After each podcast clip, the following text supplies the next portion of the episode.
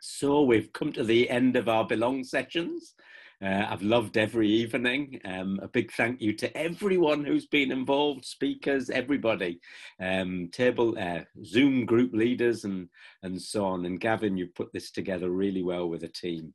So it's not the end of the unity in the midst of uh, diversity. It's actually the beginning Okay, and so hopefully we can continue the story that Jill has talked about as we move into the um, uh, coming years. And I think, you know, someone like Jill and others will be very key to that in helping us move forward. So tonight I'm going to, I'm addressing the wonder of men and women uh, diversity in the church. What, I, what, what, uh, I've heard someone else call beautiful difference. Although I've made that sound a bit flowery, this is most definitely controversial, as Gavin said, and, and as Jill's story highlighted. Sadly, also in this mix, um, it's it's just like every other kind of ethical area in the church. The church often has undelivered on its promise to women. Sadly, we have as a church. In fact, denigrating and patronizing attitudes toward, towards women have all too often infected church culture. But like my mum used to say, it's better out than in. And actually, that's what I've really enjoyed and cherished about these last few weeks your honesty and vulnerability.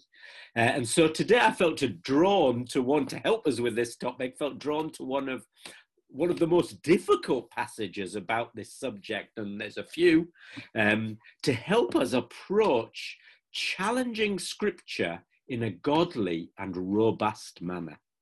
So let's uh, dive straight in, as it were. Let's read 1 Timothy 2 8 to 15. There's been a real resurgence about this uh, passage again in a lot of um, a lot of uh, uh a lot of blogs, etc. So don't throw any Zoom tomatoes at me.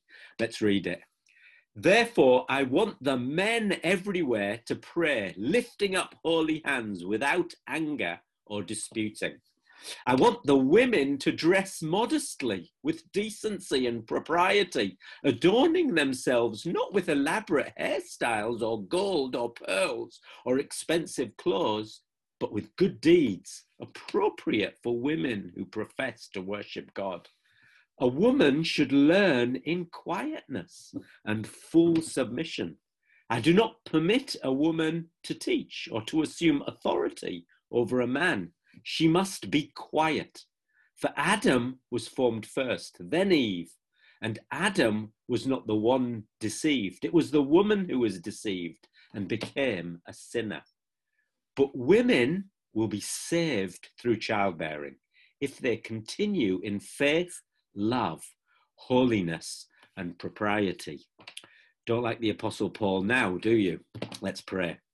Yeah, Lord, I thank you for this scripture. I thank you that all scripture is God breathed. And I thank you even for these difficult passages. Help us, teach us, be our teacher tonight, Lord God, and help us understand what your heart is for your creation, your image bearers, equal but different image bearers. And I pray tonight, after we've um, been through this topic, just a glimpse of it, that in our discussion groups, we can really come to understand. I pray for new Christians, new people uh, who are starting this journey, this walk with you. I know that if I'd have read that 20 years ago, I would have found that very, very difficult. Yes, still do today. Um, but I pray, Lord God, for confidence and patience in you. Just like Jill said, I trusted Jesus and I trust his word in Jesus' name. Amen. So there you have it. Difficult passages often shape us the most. Jesus is not some comfy cardboard cutout. That's what I love about the Christian faith. That he's not, he's not some cardboard cutout that you can fit into your daily lives and thoughts. Rather, he's a sovereign God who churns it all up and brings about his kingdom newness. So the late John Stott's commentary on this uh, really is really helpful uh, in this passage in Timothy. He says there are two things to consider when you hit difficult passages like this. This is a very difficult passage. The first is the principle of harmony. God doesn't contradict himself. Therefore, What does the whole Bible say? That's what we need to ask ourselves the panoramic view. And secondly, he describes the principle of history. God doesn't speak into a cultural vacuum either. He speaks into real situations and times. So context is important. Harmony, history. So, with these thing, two things in mind, let's dig in. Firstly, what is this passage not saying?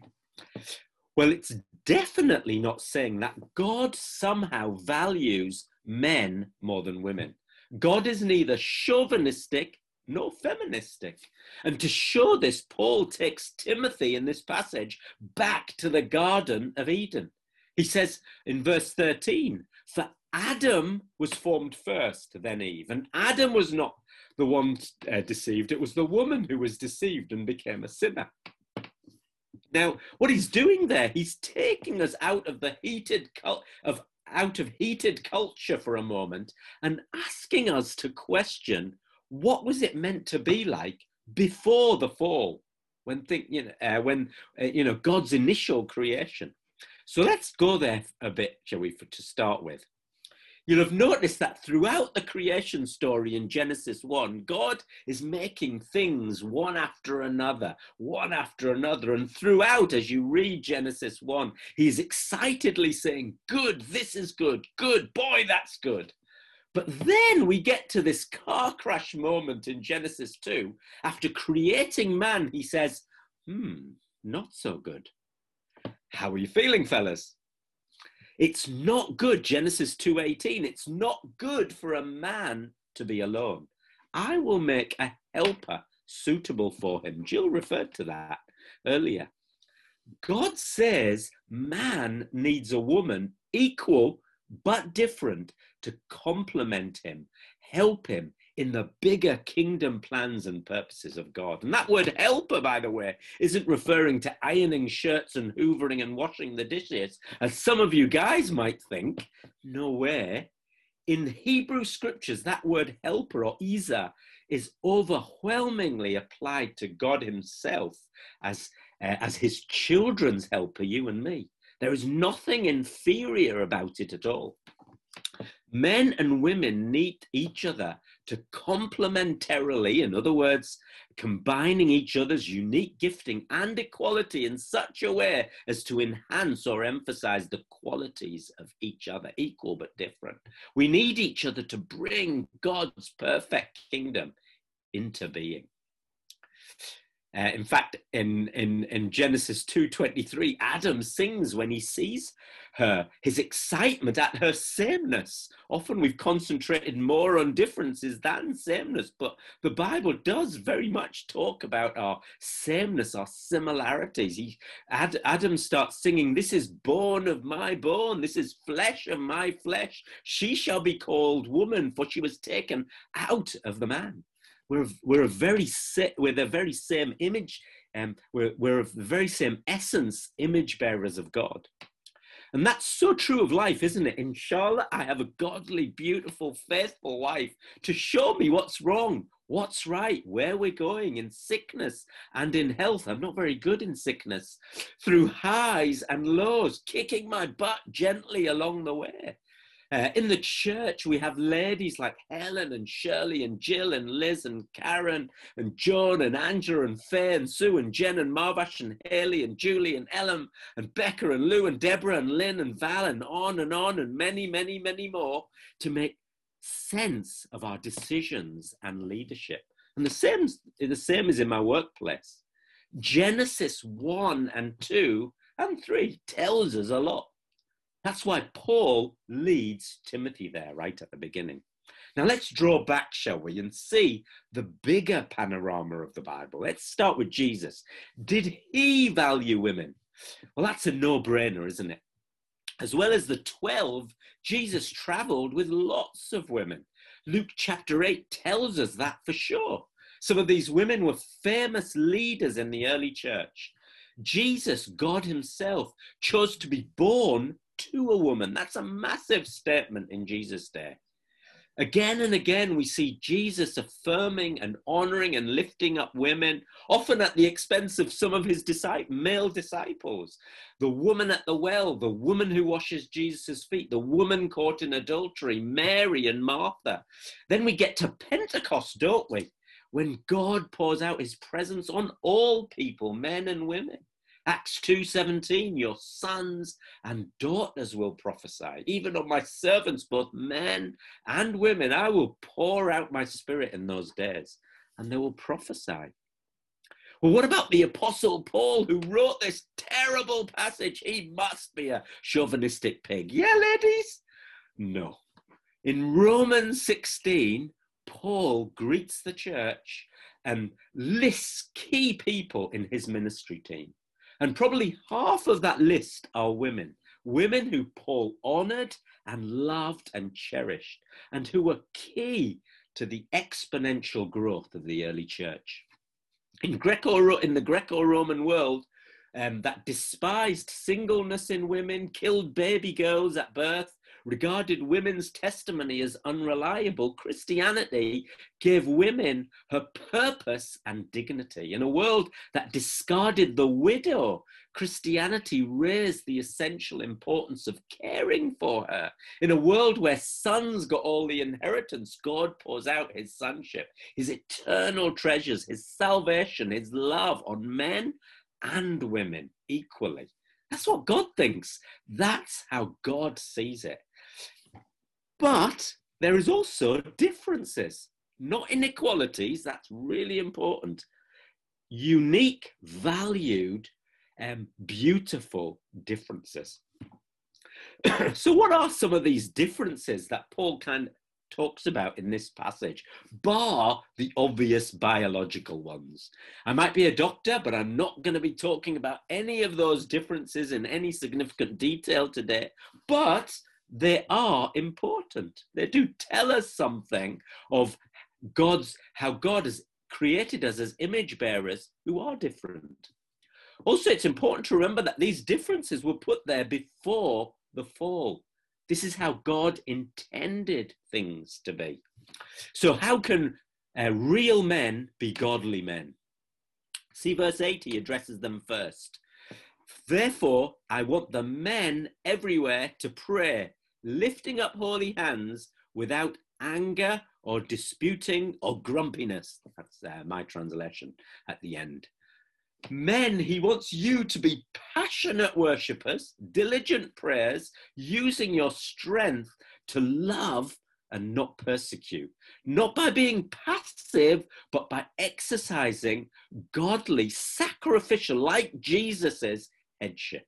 Another beautiful kingdom gift, headship. That's something else that Jill referred to, which initially caused her issues. So what was so what's headship? Well, in Genesis 2, Adam was created first. He is established as head, a representative to lead God's intentions on the earth. But then we hit Genesis 3, don't we? This is where everything goes from being very, very good to very, very bad.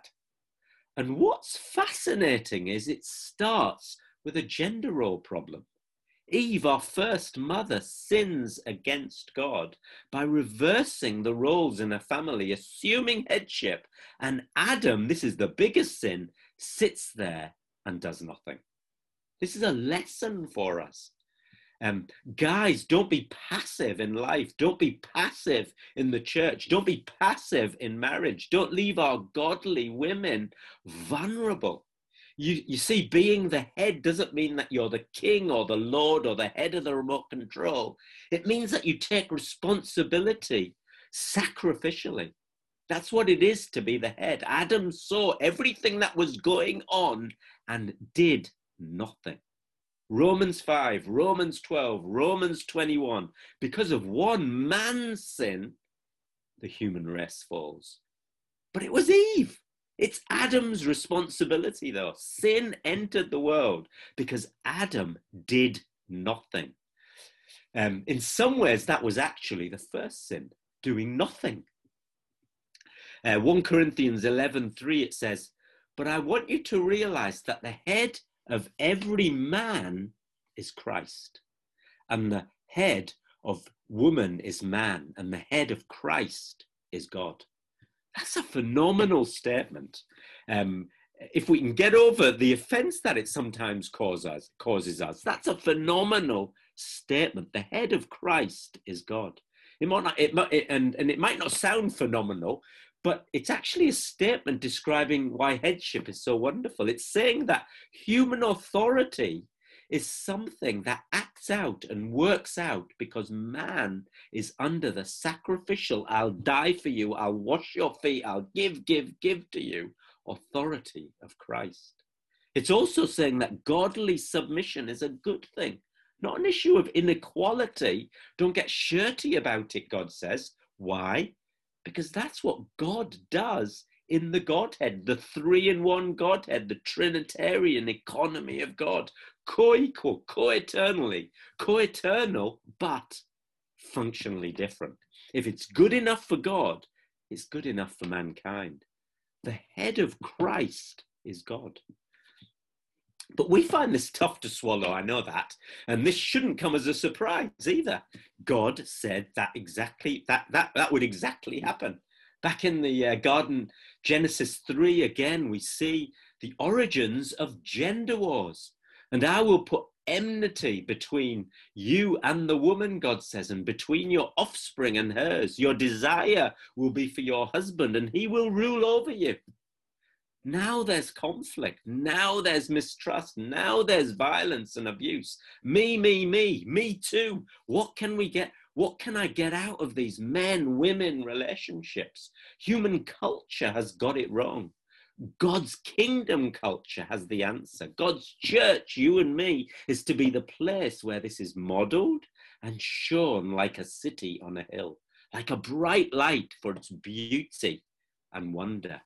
So, men, including me, play your part. Don't do nothing. What about women? What does it say here about them? Verses 9 to 12.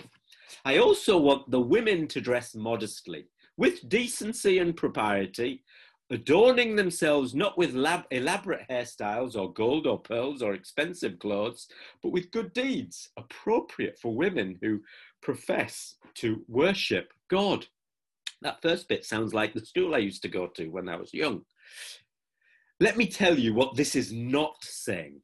He's not saying women dress like Nanny McPhee look terrible. No, it's it's a it's a cultural thing he's dealing with. He's saying in a nutshell, women, I want you to be godly women, um, not swayed by culture and TV programs like Loose Women and Hello Magazine, but swayed by holiness and godliness. Yeah, this is a big one for our kids too. I think how and how we parent. Their pressures, I believe, are even greater, and they need strong, firm, loving, kind, encouraging, faith-filled, passionate parents who are clear about what and why, about the what and the why when it comes to being godly men and women, especially when in their culture they are always swimming upstream, up against the river flow. So, this is a call to find your identity in Him and not the other stuff and relationships and superficial pleasures that our culture underlines as more important. Proverbs 31 says, Charm is deceptive and beauty is fleeting, but a woman who fears the Lord is to be praised. Now, another tough bit is verse 13. A woman should learn in quietness and full submission. Boom. The people in Paul's day would have fallen off their chairs when they read this, but for different reasons to you who are already falling off your chairs right now. You see, in Paul's day, it was the men who did the religious stuff, and the women would come along with their kids and look after them, and after that, get stuck into the social bit cooking, food, etc. They would often be on the edge of the meeting while the men did uh, the spiritual stuff, the spiritual bits of um, of of the day. This reminds me very much of my upbringing in my Hindu upbringing, my in the, in the Hindu temple. This was how the religious days play out. It looked very much like this. But Paul says, quiet. This isn't right. I want more Phoebes to lead my church. I want more Priscillas to teach. I want you to learn and share the good news. Men on their own are no good. That's what God says. Women, I want you to inspire other men and women. Grace has set you free. Now quieten down, be in full submission and attentive. Jesus wants you to grow. They would have never heard men addressing them in a religious context like that. What about the teaching bit? It says here, I do not permit a woman to teach or to assume authority over a man. She must be quiet context again here is really important. Paul is not saying women can't speak in church, remember, history and uh, harmony. He's not even saying that women can't teach at all. We know that. There's loads of places and passages in the Bible where men, including Paul describing them, where men and women are encouraged to teach, prophesy, and speak. No, this pro- prohibition, if you like, if you want to call it that, here is about church authority and governance and guarding. The big problem you see when trying to make sense of this passage is, is actually a structural one. In our Bibles, 1 Timothy 2 is separated from 1 Timothy 3. But actually, it's, a one, it's one letter, they flow together. Um, um, and in 1 Timothy 3, this is all about godly ordered leadership in the church. It's saying, look, you need male headship, eldership structures here, Timothy, or you're going to get into difficulty. You need men and women, deacons too, all of them in team, non hierarchically. No one's more important than the other, but they do have different functions and they're to come and function together as God intended church leadership. That's why I kind of get in. I, I, I don't really. I'm not really that worried about you know who ministers and vicars and this, that, and the other, because because leadership structures in the church are apostles, deacons, and elders.